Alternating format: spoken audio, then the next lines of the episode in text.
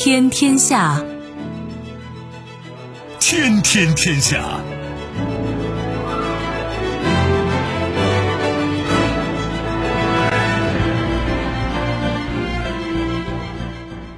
历史穿行者，新闻摆渡人。听众朋友，大家好，您正在关注收听的是《天天天下》节目，我是夏萌，和我一起陪伴各位的还有本节目评论员重阳。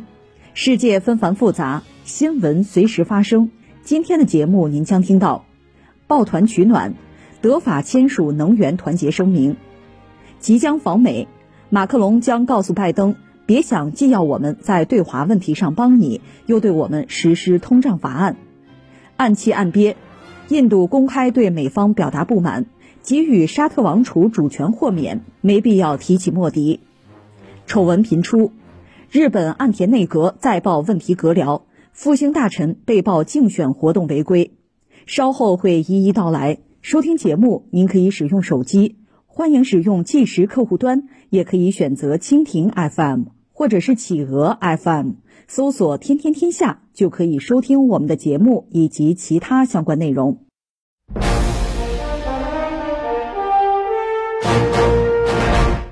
德国总理舒尔茨二十五日在柏林同到访的法国总理博尔内签署双边团结声明，强调两国需在能源领域紧密合作，在能源安全方面彼此提供支持。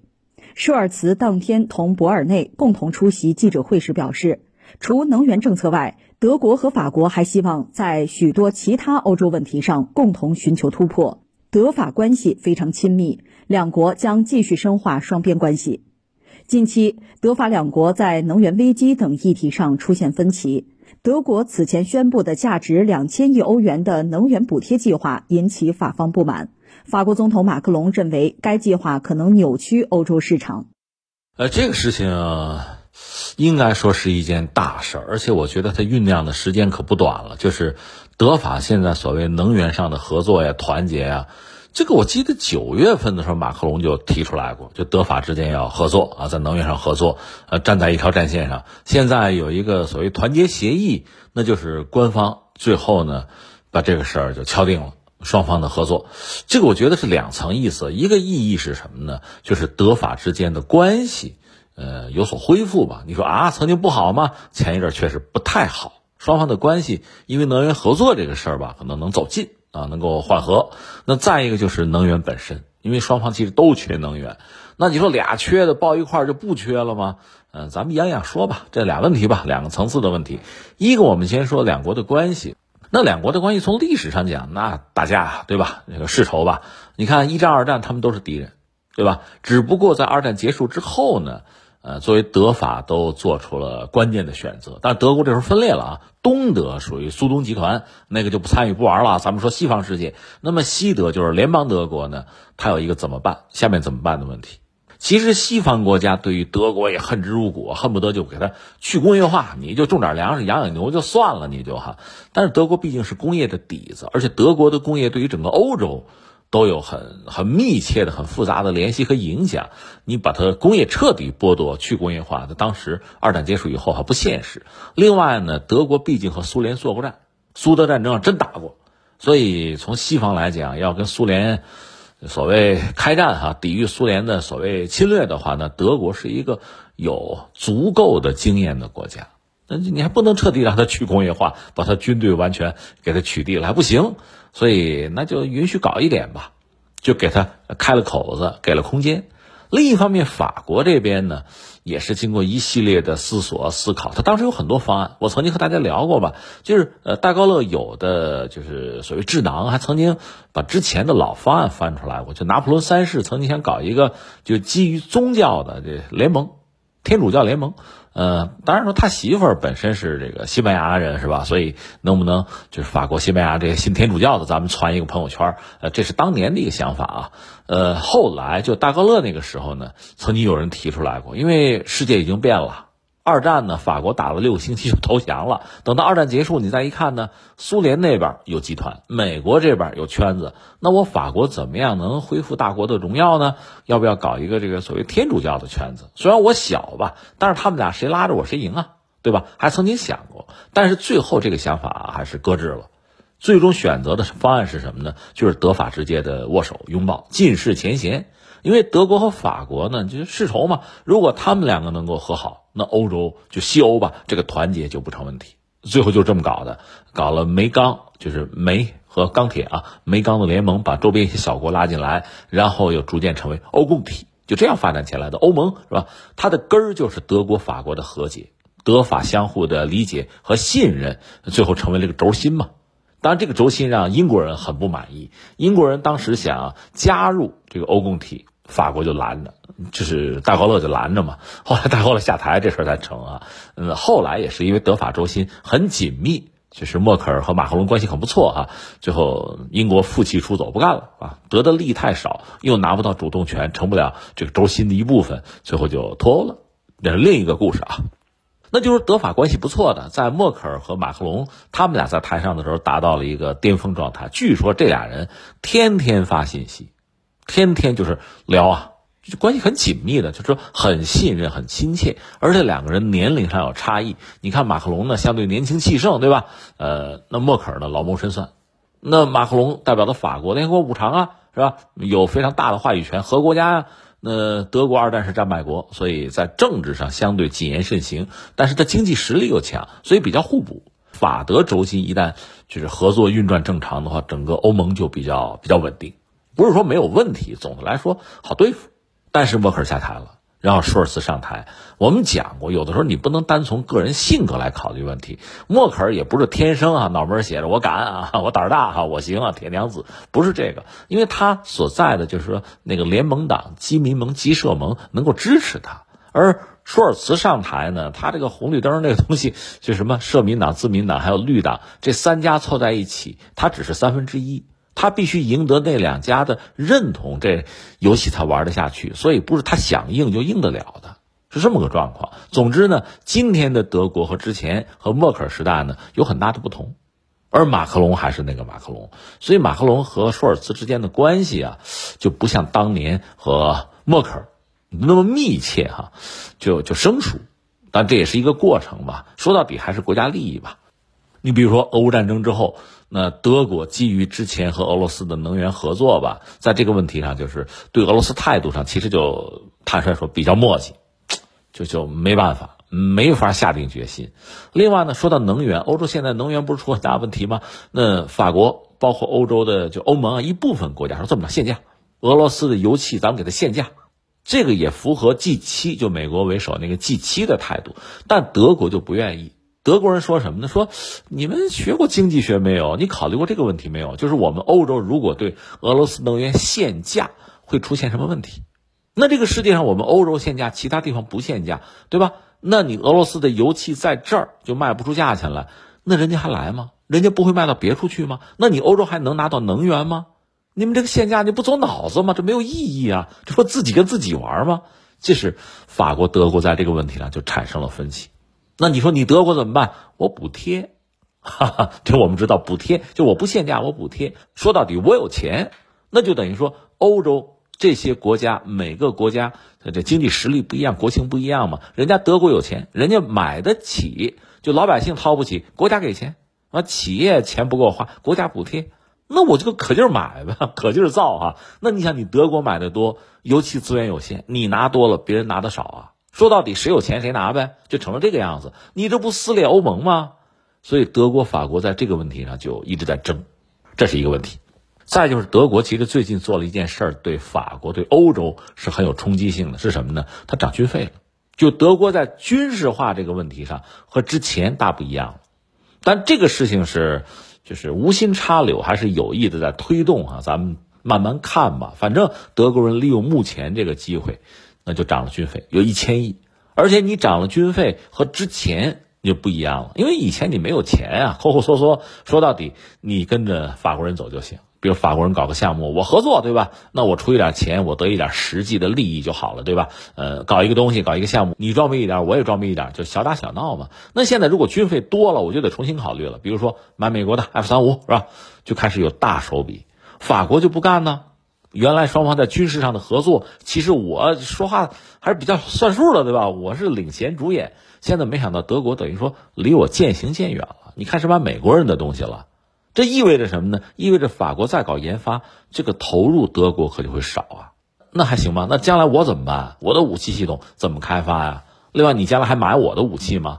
这个合作项目已经停了一些，比如说他们之前研发那个虎式直升机，你该升级了是吧？德国人好像没什么热情了。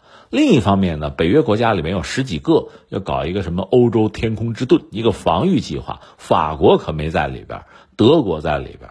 那你甩开我单干了是吧？所以你看德法之间这个关系就很微妙的就开始渐行渐远。那我们实话实说，这个局面恐怕美国也乐观其成。对吧？欧洲呢？你说团结吧，可以，但是你不能真正的团结到对我形成威胁啊，影响到我的战略啊。所以德法实际上在渐行渐远，那这个对整个欧洲的团结其实是不利的。那欧洲就更加四分五裂，没有办法统一声音啊。那现在好了，现在等于说德法在能源上就拿这个作为一个。作为一个渠道吧，作为一个平台吧，双方似乎又在走近。其实，在九月份的时候，我记得马克龙就谈过这个事儿。十月份的时候，双方就官方也有一些就是接触啊，甚至达成了一些共识。只不过到现在呢，是以这个团结协议的方式把它官宣了。大概简单就是四个字儿哈，应该叫法器德电。什么意思呢？就是法国它天然气可以支援欧洲一部分。法国一个是自己天然气用量不如德国大。因为法国有核电啊，法国天然气自己的这个储备满了之后，可以支援德国。就是我给你气儿，啊，法气德电呢？那你拿了人家的天然气，你总得投桃报李吧？那你向法国送电，啊，德国这方面就比较发达，只要有能源，它发电能力没有问题，它可以向法国提供一些电力。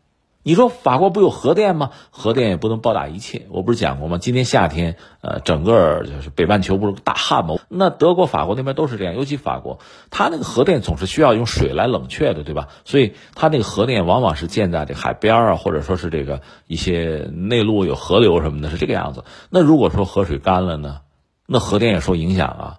另外，法国的核电老化比较严重。马克龙这不是续任总统了吗？他倒有雄心勃勃的，就是更新核电的计划，但那得花钱，而且需要时间。另外，需要新一代核电技术，那不是一蹴而就。我就问你，这个冬天怎么过？所以双方早就有接触，说就是抱团取暖嘛，能不能想想办法？就是你给我气儿，我给你电啊，达成一个一个合作。现在看来，这个事儿呢，就是尘埃落定，达成了，双方是有这个合作的。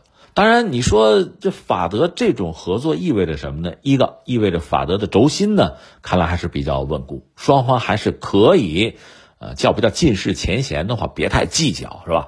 大方向、大问题上不能糊涂啊，还是得抱团儿，这个轴心得在。如果法德轴心不在了，那欧盟恐怕就散帘子了啊，这是一个。另外呢，在对美国的态度上。因为你只要有一个共同的敌人、共同的压力，这事儿就好办哈。当然，他跟美国算不上是敌人，但实际上在很多领域就是一个挑战者。你比如说，人家美国搞的那个应对，就是削减他国内通胀的那个法案，实际上就涉及到对德国、法国的汽车行业产生致命的打击。那这事儿咱俩得商量，咱得协调，一块儿对美国，咱得干呐。他要敢搞，那咱们就跟他对着干，就是贸易战嘛。那我们欧洲人爱用欧洲货，我们也可以搞这个东西嘛。哎，这就达成一致了，所以你看，应对能源危机，嗯，这这也算是天灾吧。呃，另外呢，应对美国的那个法案，这算人祸吧。呃，总是找到共同的敌人，大家就能够抱团。他们俩抱团呢，欧洲总的来说就就相对就稳吧。这是一个。那你说，那好办啊？如果说法国、德国现在在能源上能有这种所谓团结协议，那大家都加入嘛？欧盟二十七国都加入多好，对吧？大家互相互通有无啊，多好。麻烦就麻烦在这儿了，因为。法国、德国不管怎么说吧，经济社会发展的阶段性是比较一致的，所以容易达成这些东西。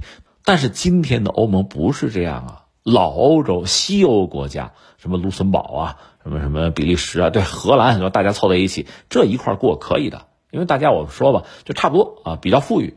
那你像东欧一些国家，恐怕就南欧的国家，就跟你没法过到一块我穷，我欠债多，对吧？我怎么跟你过呀？你天天吃好吃的，我吃不起啊，所以真正的问题就在这儿。欧盟啊，因为它东扩嘛，扩大了，跟着北约一块儿，它有它的想法，就是北约东扩是挤压俄罗斯战略空间，欧盟东扩呢是尽可能的把自己的这个地盘是土地、人口、资源、市场啊，把这个扩大，有利于发展。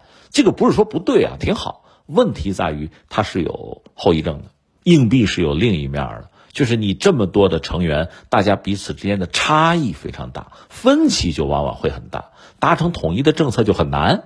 所以德法搞能源合作可以，挺好啊。但是你把别人加进来，你试试波兰，你试试匈牙利、捷克，对吧？你往那边走，意大利，你试一试，就不一定抱得了团了。这是欧盟先天的一个一个悲剧吧，这是没办法的事情。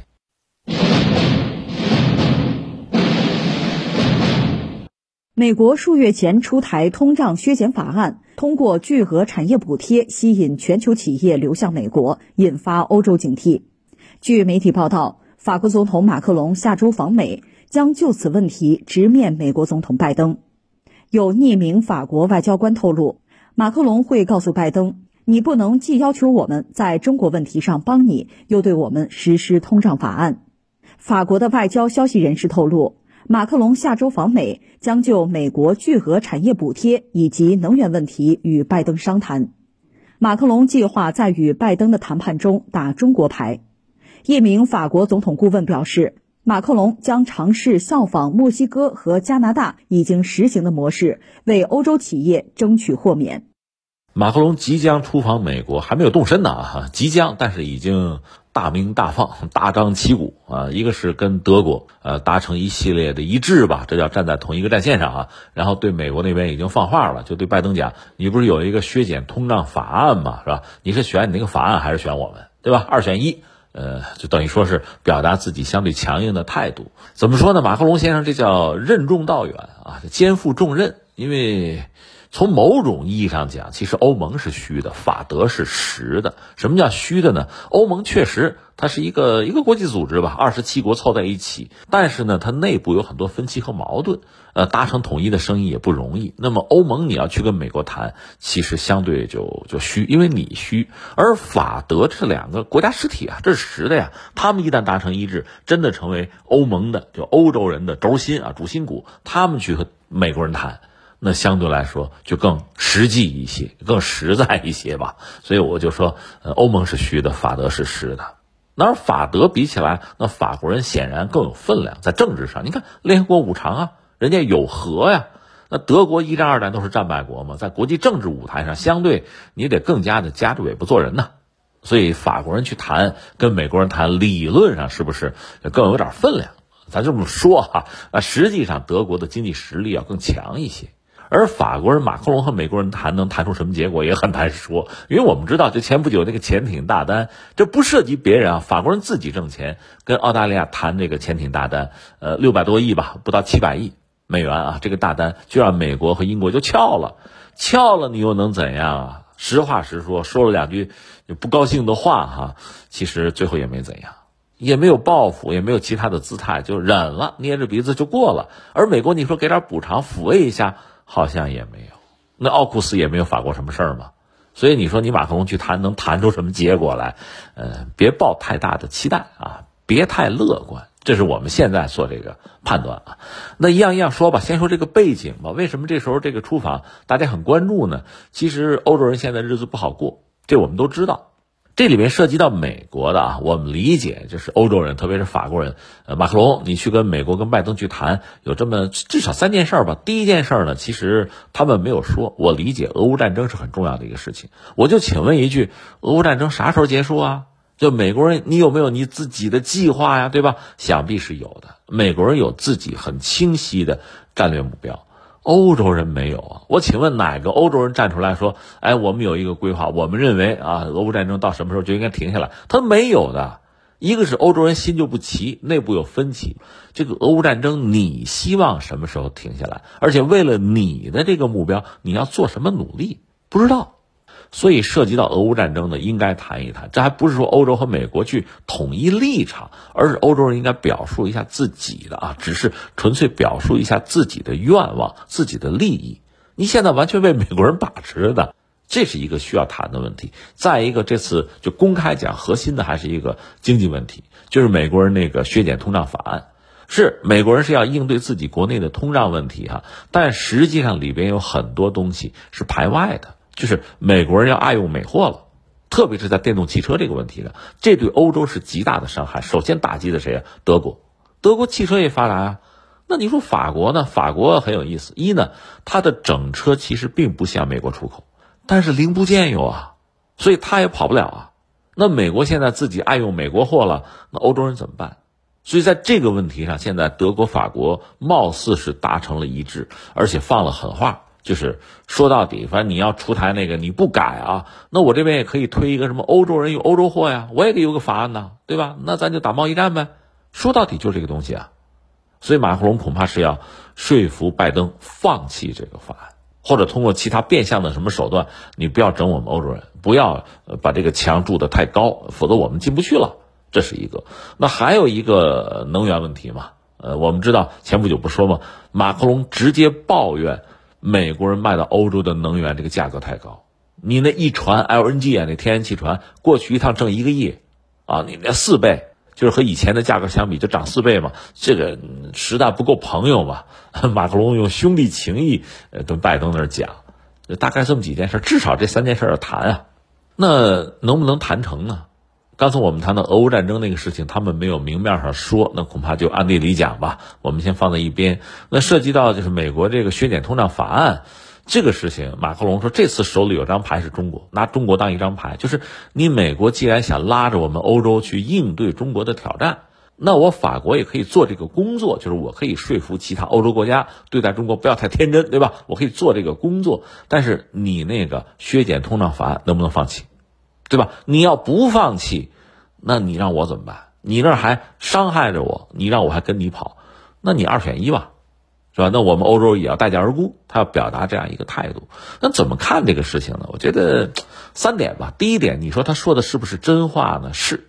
其实整个西方对今天这个世界格局的变化也是感到不适应。我们中国人称之为百年未有之大变局。对我们来说，这个世界确实在发生非常大的变化，甚至颠覆性的变化。对西方也一样。只不过大家各自就这个体感啊，就是变化的内容、颠覆的内容是不一样的。从他们来讲呢，西方人人家内部的争斗哈，内部的矛盾不说，总之对这个世界的塑造啊，这个格局的奠定啊，啊规则的制定啊，都是人家说了算。但是到现在你会发现，不是这样了。其实也不仅是中国，印度没崛起吗？还有其他金砖国家没有崛起吗？就是在改变原有的格局。昨天我们还在聊，一九七六年 G 七真正的诞生啊，之前是 G 六哈，G 七是一九七六年诞生，当时占到全球经济总盘子百分之六十一以上，最牛的时候到百分之七十五到八十，而现在呢不到百分之五十，百分之四十六左右。那你的实力在下降，你在全球的话语权就在下降啊。说到底是拿这个实力说话嘛。所以这个变局对西方人来讲，他也需要慢慢的适应，他也接受不了嘛。特别是中国真正的崛起，他适应不了的。所以从宏观上讲呢，如果欧洲和美国能够真正的团结啊，能够形成一个整体，那固然很好，就西方维持自己的目前的这个地位嘛。可实际上这并不现实啊！不要说美欧之间各有算计，那你欧洲内部团结吗？我就说你欧盟二十七国。你在很多问题上的立场一致吗？你都不一致，你都不能统一，你要求和美国协调呢，非常难的。第二个呢，就是说欧洲和美国之间的贸易战吧，其实很频繁的。上一把，你看特朗普的时候，对吧？你看空客和波音干的，那也是灰头土脸，对吧？一直在打贸易战，涉及到经济利益这个东西哈。那我们实话实说，那一块钱五块钱谁白给啊？不会的，那就是针尖对麦芒嘛，一直在干。这次恐怕也没法例外。那我们从美国人一直以来这个做派看，自身的利益是绝对要维护的，别人的那你说敌人那干他就是了。如果是朋友，朋友也可以被 牺牲的嘛，可以背叛嘛。那你看这他一直以来的做法，关键欧洲人其实能好到哪儿去呢？这种尔虞我诈，你看看一战、二战，包括之前的历史，就这样啊，对吧？百年战争知道吧？什么三十年战争知道吧？七年战争知道吧？互相之间没少斗争啊。所以你现在呢，美国人把自己拟定的这个方案，就是应对通胀的这个法案，你让他撤回去，不太现实。因为美国国内也有矛盾斗争啊。为什么出台这个法案？我们曾经讲过，美国人家油气资源很丰富，所以它发展新能源，它不像我们中国这样真心实意，这么有动力，它不是的。所以它不通过补贴的方式，它自己的新能源啊，它电动车真的是很难发展起来。那怎么办？那就只能这样做，不这样做我就变不了鬼啊。那至于欧洲人，欧洲人你天然就是替我美国 背锅受苦吧，就这么个状况。所以你指望拜登在真金白银上做出让步很难。那拜登我觉得比特朗普呢，当然作为一个政治人物啊，呃，坦率说他要成熟的多，他是要拉着欧洲的。但是拉着欧洲目的是什么？是为了我美国的利益啊！我可不要做慈善呢。拉着欧洲不是要帮欧洲，这你要搞清楚，要利用你而不是帮助你，这点看明白就好了。而从欧洲这个角度讲，这跟美国谈这个，这不就是与虎谋皮吗？你觉得有意义吗？那你说我拿中国，拿中国作为一个最主要的筹码，美国你要是想拉着我欧洲跟中国干啊，你就怎么样？其实你仔细想想，这个伪命题没意义，因为我们就说欧盟和中国之间的贸易关系吧，欧盟和东盟要么你第一，要么我第一，就是成为中国最大的贸易伙伴，就这么个状况。你有本事放弃了。和中国不做生意了，我们就说德国，德国那个高端制造业产品，它不主要中国就是市场吗？你不就是挣中国人的钱吗？你不挣了，你当然可以不挣哈。关键是这跟芯片的道理是一样的，就是这个时代发展到今天哈，买家和卖家的关系其实互为孙子，互为爷。我这么说是不是比较比较形象啊？就是说不是简单的谁求谁的问题，是最先进的芯片中国做不了，但是中国需要。可这个世界上需要那种最先进芯片的经济体很少的，没有中国这个市场，没有中国的需求，你芯片生产它干嘛？你卖给谁啊？你挣谁的钱呢？对吧？那不也就萎缩了吗？它实际上是紧密的联系在一起，不是简单的谁求谁啊？我我掏钱买东西，我就是孙子，不是这样的。德国也是这样啊。另外，中国还是全球很重要的一个工业国。我不多次讲吗？中国的工业产能不止服务中国人，它是服务整个世界的。好，我不要了。是，如果真的全世界都不要中国的产品，中国的产能确实过剩，那就憋死了。问题在于，如果没有中国，谁替代中国这个位置？谁向世界继续提供同样的这样的价位、这样的质量的产品？没有了。如果你美国说来中国，你闪开所有的中国生产的东西，我完全按原来的质量、原来的价位，我给你整个世界市场投入，行啊？你做不到嘛？这不明摆着的事情吗？那马克龙的小心眼也很有意思，就是我我法国的角色，我是帮着美国说服其他欧洲国家，就说对中国不要太天真，你能做就是动嘴是吧？那人家美国人信任你，对吧？二两唾沫就给你钱，这不是个笑话吗？这说到底，我们就看基本盘，大家各自的位置啊，然后呢，谁离不开谁，你大概自己算一下这个格局。今天这个格局，这个供需哈，这个市场是摆在这儿的，这个是改变不了的，它需要很漫长的时间。那我们中国人吃那么多苦，甚至在某些时候也交了学费，吃了亏啊。我们拿到今天这个位置，那是白来的呀。那你来一个呀？对吧？所以说到底，我们拿到这个位置，我们这个时候就展现出我们在很多领域的优势。你也甩不掉我，你也绕不开我，甚至在某些领域，你还真得有求于我，就是这样啊。所以欧洲也好，美国也好，你说彻底完全绕开中国，彻底切割，其实是做不到的。所以你欧洲人，你愿意和中国脱钩可以的啊。欧洲人也有人这么说嘛。你看美国都没和中国脱钩，你脱钩你傻呗。所以我们扯了半天，最后说什么呢？马克龙肩负重任去美国谈，其实你仔细想想，欧洲人手里没有太像样的筹码，那你要求美国做实际的利益上的让步，那确实是很难的。或者我们这么讲，如果拜登真的下决心放弃他那个削减通胀法案的话，那么欧洲得做出多大的牺牲，拿出多少利益来才能做这个交换吧？你想吧，很难，或者说根本就不可能。那你说，那就那就打贸易战呗？这个贸易战恐怕我不是看不起欧洲人，他还真打不起。就是欧洲和美国比起来，美国确实占据着优势。那你想一想，你跟美国人要价很难，打贸易战，那你说摆一个姿态是可以的，但是说到底，你跟美国叫板吧，你又缺乏实力，更主要，欧洲内部并不团结，达不成共识，这就很惨。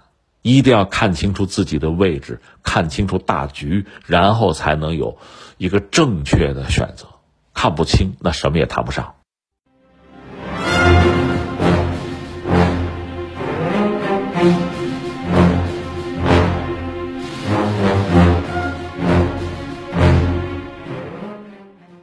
印度近日对一名美国国务院官员的言论公开表达不满。印度时报二十五日报道称，上周一名美国国务院官员谈到美方决定在卡舒吉案中豁免沙特王储兼首相一事时，提及印度总理莫迪也曾被豁免。对此，印度外交部发言人当地时间二十四日表示，这没有必要。本月十八日，美国政府决定。在华盛顿邮报记者卡舒吉的未婚妻对沙特王储兼首相穆罕默德·本·萨勒曼提起的诉讼中，因本·萨勒曼于近日被任命为沙特首相，因此他有资格作为外国政府首脑享有豁免权。美国国务院副发言人帕特尔上周谈及上述决定时称，这不是美国方面第一次这么做，此前许多国家领导人也曾被豁免，其中包括印度总理莫迪。二十四日，印度外交部发言人巴格奇对此回应表示，坦率说：“我不明白提到莫迪总理有什么意义、必要性或相关性。”这个事儿吧，其实说起来有点八卦了哈。是这样，大家知道，呃，沙特现在这个王储，呃，本萨勒曼或者一般叫他小萨勒曼嘛，老国王是老萨勒曼啊。这样啊，他本人也是沙特的首相。那美国前不久说什么呢？说因为。主权豁免这一条，所以呢，我们就也不再追究他和卡舒吉那个案件那事儿了，表达这么一个态度。而且美国人还说什么呢？说你看啊，这个主权豁免这个事儿也不是我们第一个这么做啊，而且小萨勒曼也不是第一个。你看那个莫迪，对吧？莫迪我们也是对他主权豁免了啊，就表这么一个态。结果人家印度就不干了，说。你扯莫迪干嘛呀？我也看不出这之间有什么联系。呃，但另一方面，又不得不说，就是印度方面就说，你看我们跟美国关系比较特殊啊，我们关系很好，表达这个意思。但是显然对美国谈到这个小萨勒曼主权豁免这事儿的时候，扯上莫迪，对这个事儿感到很不满。怎么回事儿啊？我们只能一样一样来说，我们来解释一下。先说一下莫迪，莫迪现在是印度的总理，对吧？国家元首级的人物嘛。他在这之前曾经做过地方的高官，就是那个古吉拉特邦，他在那儿做这个地方领导人。在他治下呢，出了一档子事儿，就是二十一世纪初的时候吧，有这个骚乱，实际上涉及到宗教冲突。呃，莫迪本人呢，其实一直是一个，当然他做到国家领导人呢，这个身份相对来说要要淡一点，要稀释一点。就是说，他是一个坚定的印度教的民族主义者，印度教，对吧？大家知道他练瑜伽，他有一个夫人，实际上名义的夫人，人家自己跟夫人也是分居的啊，就自己自己是这套啊，这人家的生活方式吧，是这样子的。但他是印度教的一个民族主义者。那么在印度呢，宗教很多吧，呃，伊斯兰教也有。那么印度教和这个穆斯林之间的争斗，其实一直持续到现在，就是经常爆发冲突。而实际上，在印度这个国家里面呢，印度教是占优势的。那我们说，那莫迪主政古吉拉特邦的时候，曾经爆发过基于宗教冲突的骚乱，呃，大量的人员伤亡，主要是穆斯林了，有这么一档子事儿哈。所以在二零零五年的时候。美国曾经禁止莫迪入境，就是你啊，极端的民族主义者啊，你作为一个地方官员，没能阻止、没能处理好这个宗教冲突，包括事后这个善后都没有做好，所以我们美国基于我们的这个价值观哈，我们不许你入境。美国曾经干过这事儿，但是呢，莫迪后来成了印度的总理，有本事你继续别让人家入境，这回让入境了。莫迪访问过美国的，也是要铺红毯的，享受这个元首待遇的。这个时候，美国人就不再提之前啊价值观呐，是吧？你这个没有处理好骚乱呢，就不提这个事儿了。所以我们就说，这次美国人讲这个话，确实是一句实话，这是真事儿，有这档子事儿。但是美国人是在讲小萨勒曼的时候顺便提到的莫迪，所以人家印度人不干了，说你扯我们干嘛？和我们有什么关系，对吧？就表这么一个态。这我们说清楚这个事儿了啊，然后我们回到小萨勒曼这个事情。以前我们曾经讲过，因为沙特这个王室呢，他确实人丁兴旺，几千人，王子公主都是有的。而且他这个国王叫兄中弟及嘛，就是兄就是长兄，做国王嘛，他去世之后谁来继承呢？不是他的儿子，是他的弟弟。但弟弟也很多，那有一个排序嘛，顺位嘛，继承嘛。所以沙特的国王往往都老态龙钟，年纪大嘛，等这个位置嘛。但是到目前的国王老萨勒曼呢，他把这个规矩改了，传位给自己的儿子了。所以现在这个小萨勒曼呢，成为王储，而且呢，现在已经就是开始做政府里面的这个主要的工作，比如首相这位置给他了，是这样子的。这个小萨勒曼本人呢？在巩固自己的这个位置的过程之中，显然会和其他人有一些矛盾冲突。就沙特王室内部有内斗、宫斗啊，这个也很正常。但是呢，就是卡舒吉这个事件就是在这个背景下出现的。因为卡舒吉本人也是站队，他站到了某个也是王子了，对吧？这个王室啊，人家那个旗帜之下。后来呢，自己的主公被打压了，他就跑到美国去，而且一直在写文章。他拿了美国绿卡嘛，一直在写文章，就是抨击小萨勒曼，所以最后呢，这个遭遇不测，就是被杀，而且被肢解。所以我们就说美国人判断呢，那幕后黑手就是小萨勒曼嘛，对吧？呃，当然说从沙特那个角度讲，肯定不承认。而且这个事儿引起国际关注之后呢，人家会走一个程序，抓了凶手啊，给了惩罚呀，呃，包括卡舒吉的家人啊，给一些抚恤啊，就把这些工作都做了。所以从沙特那个角度讲，这事儿和王储和小萨勒曼没关系啊，而且这事儿我们已经很好的处理完了，这篇先过去。可美国那边不是这样，特朗普做美国总统的时候和沙特关系相对比较好，那有点袒护的意思吧？那到了拜登呢？拜登说那不行，我们民主党我们讲价值观对吧？小萨勒曼就是幕后黑手啊，沙特沙特王室就是贱民啊！你等我上台，我上台我要让他们彻底臭了，把这个态度表了。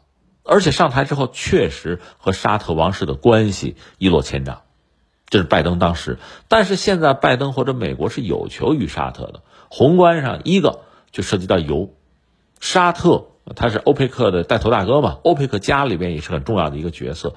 他们基于自身的考量呢，这个油啊想减产来维持油价。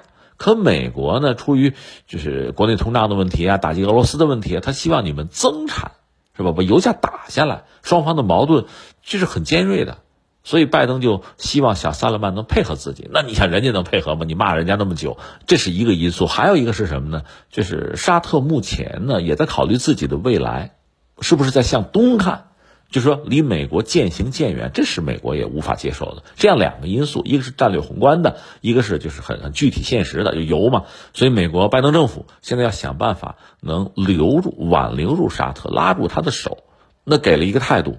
自己当年把话说出去了，就把矛头指向小萨勒曼了。现在你怎么把这个事儿再圆过来呢？就给了一个解释，就说你看，国际惯例嘛，就他已经成了首相了，他是沙特未来的国王了，那主权豁免，我们就不跟他再再纠缠这个事情，既往不咎了，算了。这是呃，美国给了自己一个台阶下，但是沙特领不领情，那是另一个问题。当然，估计沙特也不会跟美国真把脸撕破了啊！毕竟美国在中东有很大的利益，沙特也不能彻底得罪美国吧？双方关系也许会有缓和，但这个事儿又引起轩然大波。你比如卡舒吉他那个未婚妻，就是因为当年先办离婚再结婚嘛，因为那档子事儿，他进的沙特驻土耳其使馆才被杀嘛，所以这个他这女朋友吧，未婚妻啊，一直在。在为卡舒吉这个事儿在奔走，还搞了一个什么民间的人权组织吧，就骂拜登说特朗普都没这么干，你怎么能这么干呢？就是背叛民主啊，背叛人权，背叛你自己的信仰啊，背叛你的承诺，就在骂这个事情。那美国官方的解释就是说，小萨勒曼这个事情就主权豁免嘛。你看当年莫迪，莫迪也是这样嘛，我们也饶了莫迪嘛，就他表达这么个意思。这是美国人哈。那印度当然不干了，说你跟我我们扯到一块儿有什么联系吗？有什么可比性吗？对吧？就就就这么件事儿。呃，怎么说呢？就每个国家有自己国家的利益，这是肯定的。那每个国家处理相应的国际事务也会有自己的原则立场，当然也会有自己的灵活性，这个很正常。只不过确实美国人做这个事情吧，这个掉头掉的太猛，而且呢，这一竿子打落整船人啊，你伤害的太多。呃，至少这个语言表达不够技巧吧，呃，让自己的一些盟友、潜在盟友感到受伤啊，这事儿就是这个样子。所以听起来有点有点八卦，就像我们人平常聊天一样，有的时候人在背后聊别人，往往不说人家好话，是吧？我们在背后往往都不是夸别人，而是有一些呃贬低或者说玩笑的话，而这些话一旦传到相关人弄的耳朵里，那当然就很不愉快。其实国家之间看来也是如此啊，说话要小心啊，当心啊，祸从口出啊。日本首相岸田文雄领导的内阁近日再添一名问题阁僚，复兴大臣秋叶贤也被曝存在多项问题，涉及政治资金运用、竞选活动违规等。在野党立宪民主党党首全健太当地时间十一月二十六日要求秋叶贤也立即辞职。日本政坛最近可真是太热闹了，这不是又一位，这是第四位，第四位这个还没辞职，但是作为问题大臣吧，已经有在野党呼吁辞职吧，辞职吧，对吧？有点起哄的意思了。呃，一个月内，包括岸田本人出了好多麻烦。你看啊，岸田这届内阁他一共是十九个人。成员十九个人，里边有九个是新手，那总之是内阁十九人里边，现在出问题的大臣，算上今天这位，这已经是四个了。呃，前三个已经辞职了，我简单说一下吧。就在最近一个月内，一个是原来那个经济再生担当大臣，叫做山际大治郎，他辞职了。为什么？他和那个所谓统一教有关系，辞职了。接下来是谁呢？是法务大臣。叫做叶利康红，这个叶利康红呢，说是说错话了。他本人啊，是在日本的这个国会上吧，反正开会的时候吧，大放厥词，就说这个法务大臣有什么意思啊，对吧？也就是什么时候啊，这个死刑判决的时候他盖个戳，对吧？呃，然后因为这事儿也许能上个头条，就这哈。另外说这个什么法务省啊、外务省啊，这跟钱啊、跟选票都没啥关系，这也没什么用啊，存在感很低。那你想，你作为官员这么说话，这是过分啊！当然有人评论说这耿直啊，这叫耿直，耿不耿直的，在日本政客里边，实际上做错事儿和说错话啊，实话实说，说错话这麻烦更大，罪过更大，咔嚓鞠个躬，然后道歉，辞职吧，说这是一个。然后是第三个，就是总务大臣叫四田忍，他前不久也是向岸田递交辞呈，也辞职了。他说是什么呢？说是这个政治资金出问题了，这是真事儿，大麻烦啊，出问题了。其实岸田本人也有这个问题，政治资金说的发现好多空白支票啊，这事儿也没交代清楚呢。这事儿还没有完，现在这一位啊又出问题了，这让人非常尴尬啊。那怎么这么短时间出这么多问题？这个我觉得，第一个这些问题看来，一个是长期存在，这和日本政坛一直以来的。呃，顽疾啊，痼疾啊，就有问题啊！你看，你比如说，它涉及到这个派阀政治，你就说在自民党内部不同的派系之间的争斗，而且现在发生一个大的问题是什么呢？就是安倍，因为安倍本人被刺杀了嘛。安倍晋三他这个派系原来是最大的，那在这个状况下，其实急速在衰落，那么留下的空白，那其他的各色人等啊，就要就要挤上去。那岸田这派呢，应该说在。努力前行吧，对吧？但是他现在支持率也就是个百分之三十了，很尴尬。那么派阀政治带来的一系列的麻烦，这是传统啊，不用说了。又因为刚才我们讲，呃，安倍呃突然遇刺带来的这个势力的收缩，就形成一个大的波荡。再就是统一教了。那你想安倍为什么遇刺？说到底就是统一教，统一教对日本政治的影响和渗透，由此带来一些反弹。这也是一种波荡，这两种波荡如果说叠加在一起，当然现在岸田呢对统一教。呃，还是态度相对要硬一点啊，这得驱逐出去啊，是吧？这个大家得清理一下，呃，表达这么一个态度，而且民众也有这个期待。可是你想，这么一种政治势力是比较宗教性质的势力，对日本政治啊、政治人物的影响，不是说一句话清理就能清理掉，切割不一定那么顺利、那么干净，它也需要持续一段时间吧。总之，这会给日本政坛带来一些不确定性。另外，就是目前全球。面临一系列的大的变化，在这个时候，就是日本的政坛、日本的政治人物也要做出何去何从的选择。这种选择呢，恐怕难尽一致吧。在这种不一致之中，相互之间发生碰撞，也可能带来这样那样的后果。当然，也有人说这个是不是美国在做什么工作啊，是吧？呃，有人认为美国对日本政治的影响就是控制，实际上是非常大的。特别最近，你看 G 二零呢，岸田表示出希望和中国恢复关系这样的一种一种意愿吧。那你说美国也愿意啊？呃，美国可以，美国的小弟按说不大行吧？美国不干吧？所以也存在一种可能性，就是美国通过特殊的方式在影响日本政治。那这个当然就偏阴谋论了哈。呃，但是我得说，这个阴谋论有的时候你很难讲它是对错了，不是说阴谋论肯定他的猜测就绝对不对不准，也不一定。最近你看日本一个政治作家叫做史部弘志，他呢有一篇文章就讲日本的国家中枢啊，其实是怎么说呢？美军加上官僚，这是中枢。甚至他谈到了一个细节，他说在日本曾经盛行一个阴谋论啊，很多人不信，他自己也不信啊，但后来发现居然是真实的，就是说，呃，日本的一些高级的精英官僚啊，每个月是有两次，就在东京的美军的基地和驻日美军的高层啊有两次秘密的会议，这个会议如果说做出一些决议啊，无需向国会报告，也没有对外公布的义务，更不必受任何的监督。有这个，这个曾经被媒体爆出来，当然很多人觉得阴谋论不信，后来发现是真的，有这个，就是美国对日本政治的影响可能也超出人们的想象。当然，目前岸田的这个内阁这个乱象，这问题官员频生，这是不是美国人在在把很多事情捅出来啊？这个我们只能说等等看，但这种猜测已经有了。那么总而言之，在目前的状况下，全球经济面临巨大的考验吧。日本呢，属于大家都不看好的。一方面，你说这个美国是被大家认为在明年可能会出现衰退，那么欧洲呢，这种衰退似乎也难免。但是呢，你看有一些西方的机构呢，不愿意使用这样比较过于吸引人眼球的词儿啊，惊悚的词儿，用的相对呢要温和一点。但是大家实际上承认，如果能确保。全球经济不出问题，中国呀、印度啊、亚洲国家，这可能是问题的关键，是真正的发动机。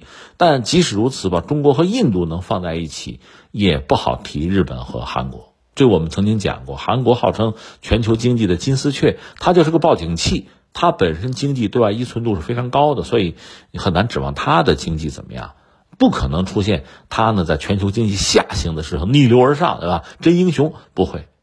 他恐怕就是一个随波逐流的角色，只有这种角色才能够做这个金丝雀啊。至于日本经济，大多数人是不太看好，呃，和英国可能仿上仿下，就是谁先出问题，在这两个里面挑。这是日本经济现在确实出了很大的问题，还有老龄化呢，这是个老问题哈。所以日本现在怎么样摆脱困境，也是需要日本的就政治人物吧、决策层吧，能够拿出切实可行的、实事求是的一个有效的方略。可目前的问题是方略没有看到，他这个内阁一共十九人嘛，这频频出问题，是这么个状况，这就是所谓叫掉链子了。这是日本目前的真实的状况。